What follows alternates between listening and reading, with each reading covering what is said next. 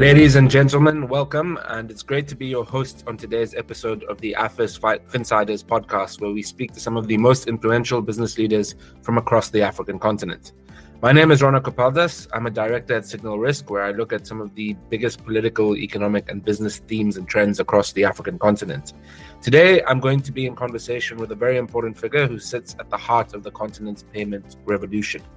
And so it's my great pleasure today to introduce my guest, Mike Ogbalu, the CEO of the Pan African Payment and Settlement System. Mike is a very accomplished business executive who's done some interesting stuff across the continent.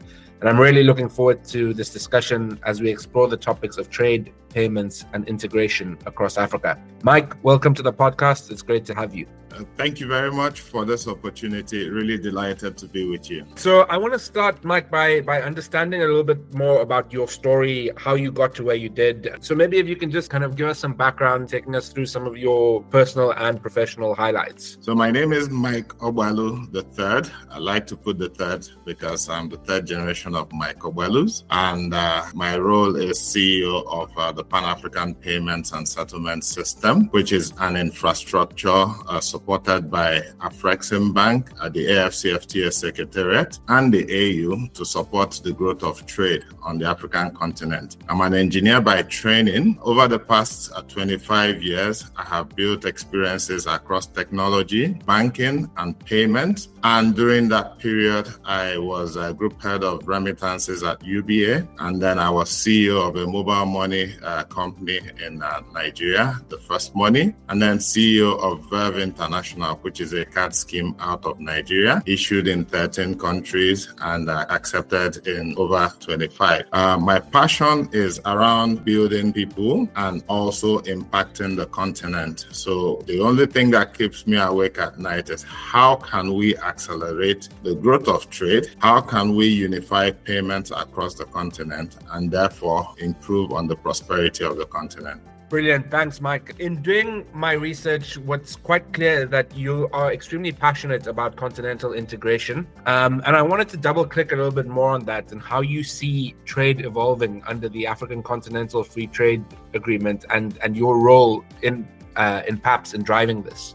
So, when you talk about trade on the continent, or trade in general, uh, a few things are critical. You must have participants in the trade. You must have rules around how those trades happen, and you must have an acceptable means of payment because payment is actually the trigger for trade. So, what we are looking at is how can we, looking at the continent with over 40 currencies across the continent, how can we create a situation that individual currencies across the continent are acceptable for trading with counterparties elsewhere on the continent. We've also looked at payments and we've said to ourselves that unless we improve the efficiency of payments, trade will not be accelerated. And we are sitting in a situation where Africans trade with themselves just about between 15 and 18 percent and more with the rest of the world. So the only way we can make trade happen is creating uh, an acceptable means of payment that is seamless, that can be instant, and that can support those trades to happen in their local currencies. And that's what PAPSS has done, building an ecosystem that brings together central banks, that brings together commercial banks, that brings together switches and other payment service providers, such that a trader in remote uh, Dar es Salaam does not need to worry about how he gets payments for products that he sells across the continent. And by so doing, we create a single market across Africa. That's brilliant, Mike. I want to kind of explore this payments area a little bit more because it's become a very, very sexy area in the past few years. Lots of money pouring into it, lots of progress. And at the end of the day, payments are around connecting people. So for this to be a sector that is kind of sustainable and successful over the longer term, what do you need to really be able to connect Africans? When you look at the way Africans are work with each other. There has been very little story of a lot of collaborations, but uh, there's a new spirit within Africa. There's a renewed vigor in terms of the whole continent becoming more politically aware and understanding that we can only progress to the extent that we agree that it is time for us to progress. So, in terms of what we need to do, is to continue to align political support behind this infrastructure. And if you go back way back in 1963, at the onset of the AU, the Organization for African Unity as it formerly was known, one of the resolutions that was passed was that the continent requires this continental payment arrangement that will be able to support its trade. That was 60 years ago. Now, there hadn't been a lot of uh, political uh, support and drive around this, but we have taken up that gauntlet. We're actually going around the continent. We continue to enjoy support from a number of uh, key political figures, but that needs to increase. We need to get more of these central banks uh, participating in PAPSS and get more of the countries across Africa participating in PAPSS. The beauty of a network is, is when you have more participants on the network. We have proven that the pilot works and it works beautifully. Today, we're having transactions flowing across West Africa,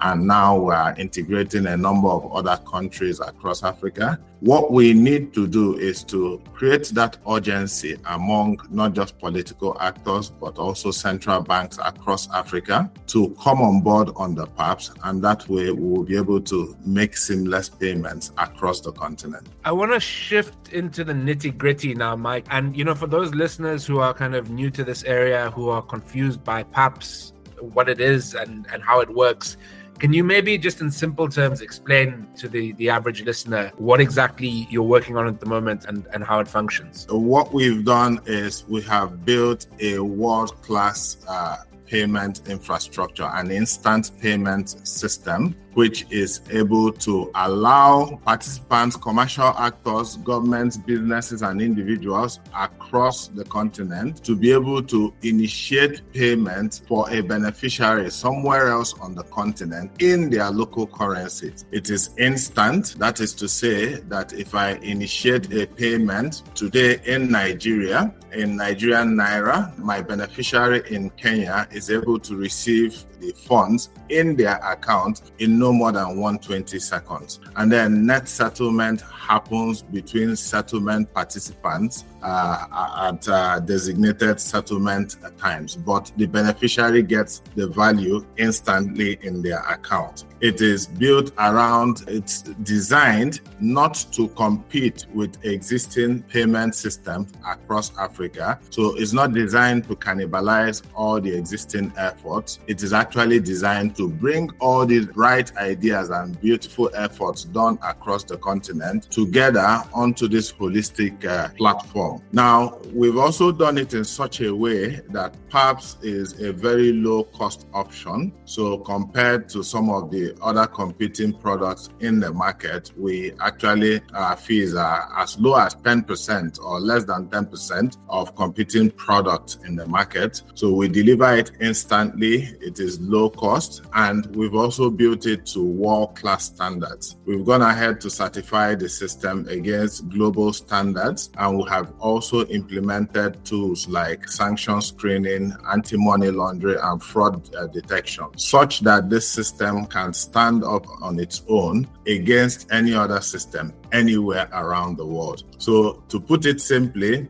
a trader trading in Nigeria is able to sell his shoes to a buyer somewhere in, say, Kenya or Uganda or wherever, and he's able to receive the value in his account instantly. That gives him more time to turn around his inventory and less time to wait to confirm uh, payments or, you know, as would be the case today. So he doesn't need to worry about who, how those transactions are settled down into his account whether it be the central banks, the commercial banks, the traders, and the, the individual consumers, is going to be a key process and key part in getting this over the line. So, can you kind of take us through who your stakeholders are and how you're you're managing to engage with them, and perhaps how you'd be able to convince even the most skeptical of people to to kind of get on board with this initiative? So we have a number of uh, very important uh, stakeholders, and this is a good time to let everyone know that PAPSS was designed to work or is built on collaboration. Uh, the first set of collaborations are between uh, Afreximbank and the uh, uh AFCFTA Secretariat, and also uh, the AU, who have been the prime drivers of the PAPSS uh, project, and they have designated PAPSS as an operation an operationalizing instrument for the AFCFTA. Uh, we have also been working with the Association of Central Banks, who recently we've made significant progress, and we believe that all central banks will now come on board, following from their last uh, meeting in Lusaka. We've also made uh, significant progress talking to trade associations because when you talk about payment infrastructure or trade payments are not originated by central banks banks. There are businesses behind this. So now we are drilling down uh, this offering, talking to trade associations, talking to large corporates, talking to governments. So very soon, government uh, payments for their foreign missions will be driven by PAPSS, you know, and all other uh, different types of payments. We're also working with a number of mobile money players such that we can also support their cross-border uh, payments on the PAPSS uh, system. We are also working with airlines, especially airlines who have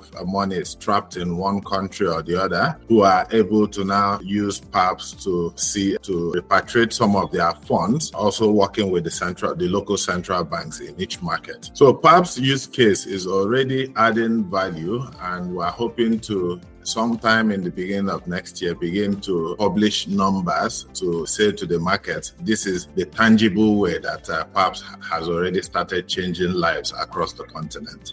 So, what quite clear that the building blocks are being put in place, and now the momentum is is building, and which is which is something that's creating a lot of excitement and enthusiasm. And uh, we wish you luck uh, on that journey. I think my final question to you is for the skeptics out there what gives you optimism around trade integration in Africa? I think a, a combination of uh, a few things happening around the globe and uh, sort of like a reawakening in some of the political class on the continent and some of the key support that we've now enjoyed from the Assembly of Heads of State in Africa, the AU Heads of State. So all these sort of like key building blocks for success for PAPSS, and they've all come together. So in terms of speaking to the skeptics, I think that uh, again from the initial figures that we begin to see out of PAPSS, we're actually encouraged that uh, the infrastructure has uh, taken off, just needs to now achieve the level of scale. So, my message to skeptics is that it's time for us to believe in Africa and to believe in ourselves. There is no new infrastructure that was built and then